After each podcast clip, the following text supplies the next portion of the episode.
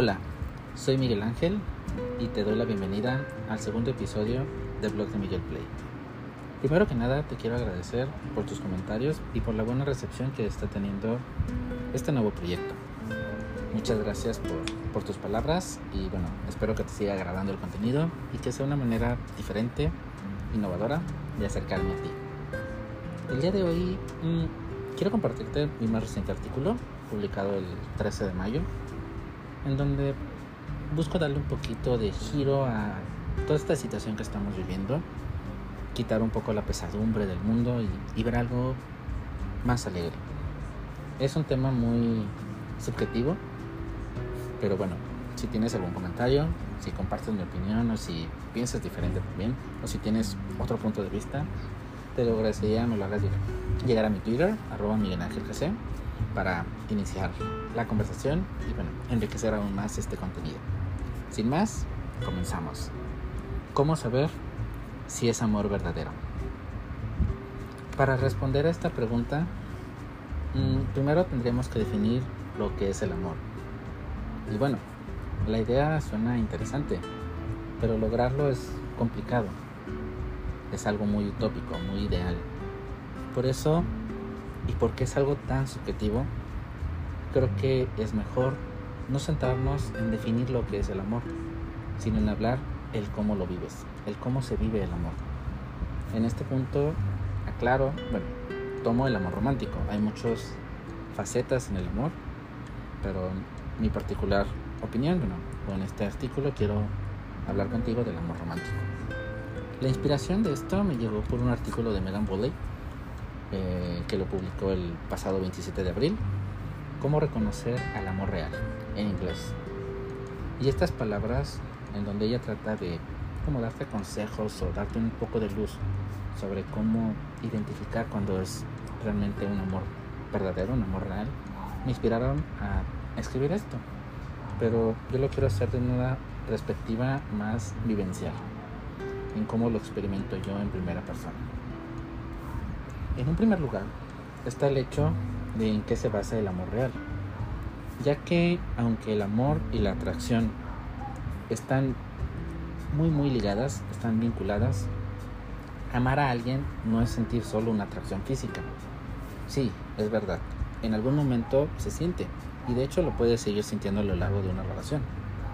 Cuando te gusta una persona, lo, lo primero que te trae es algo de su cuerpo, algo de su cara, algo de su físico o características incluso conforme va avanzando esta relación, si se, si se hace en algo más formal, no, de, no tiene por qué y no debe de haber un por qué te deje de gustar algo físico de esa persona.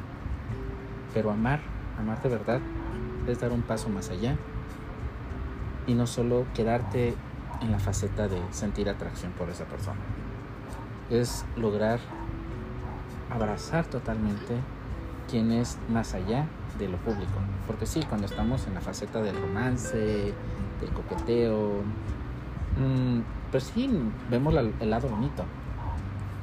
Pero cuando logramos aceptar y comprender y entender y conocer a toda la persona en su totalidad, en su complejidad, en lo bueno y en lo malo, entonces realmente damos ese salto. Decir que que amas a alguien solo porque te gusta su cuerpo o por cómo luce, no, es amor, es lujuria.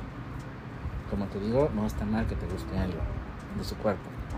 O no está mal que a lo mejor cuando lo ves o la ves arreglada, pues te atrae. Pero se queda en ese plano muy superficial.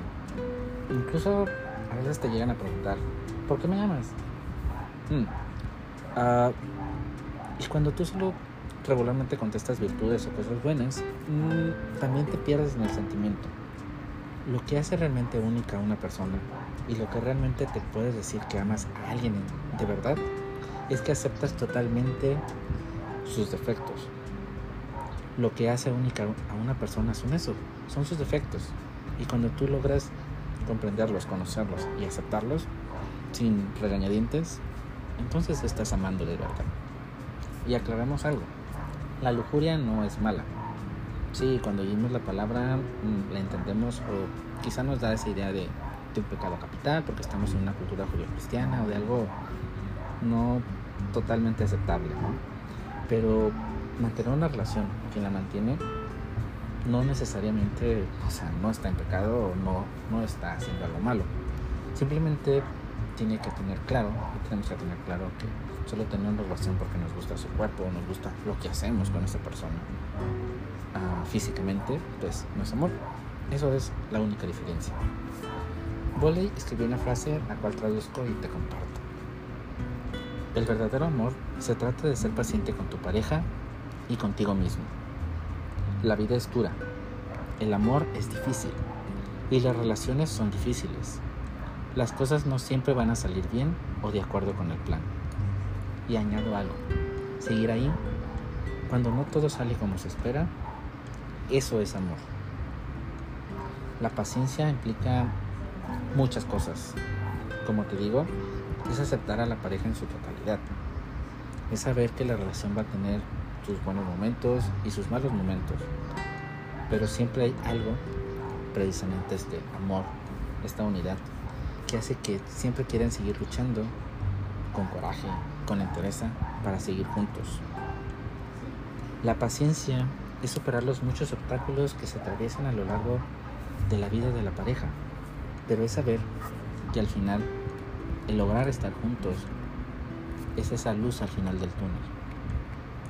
La paciencia es una virtud que cuesta mucho practicar. Amar es aprender. Es un aprendizaje constante y sobre todo una decisión. Tú decides realmente a quién amas. Quizá no puedes tener el control sobre quién te gusta, sobre quién te trae, pero sí sobre quién amas. Y cuando lo haces, cuando decides libremente a quién amar, vivir amar, vivir amando, loving, es todo un reto día tras día. Pero es un reto hermoso. Es una tarea, un proyecto que se disfruta y te enriquece. Porque amar te convierte en una mejor versión de ser humano. Amar te hace ver la vida con otros ojos. Mm, sí, sé que suena un poco poético, pero no lo digo con esa intención, sino porque cuando amas logras superar esta barrera o este egoísmo nato que tenemos como hombres, como seres humanos, de que siempre pensamos en nosotros mismos. Y cuando amamos, damos ese salto a pensar en el otro, a pensar en su felicidad, al sonreír cuando le va bien, en gozar cuando tiene o alcanza un objetivo o logra algo. El amor verdadero rebasa tu ser. Sí, Sí, no, no es fácil.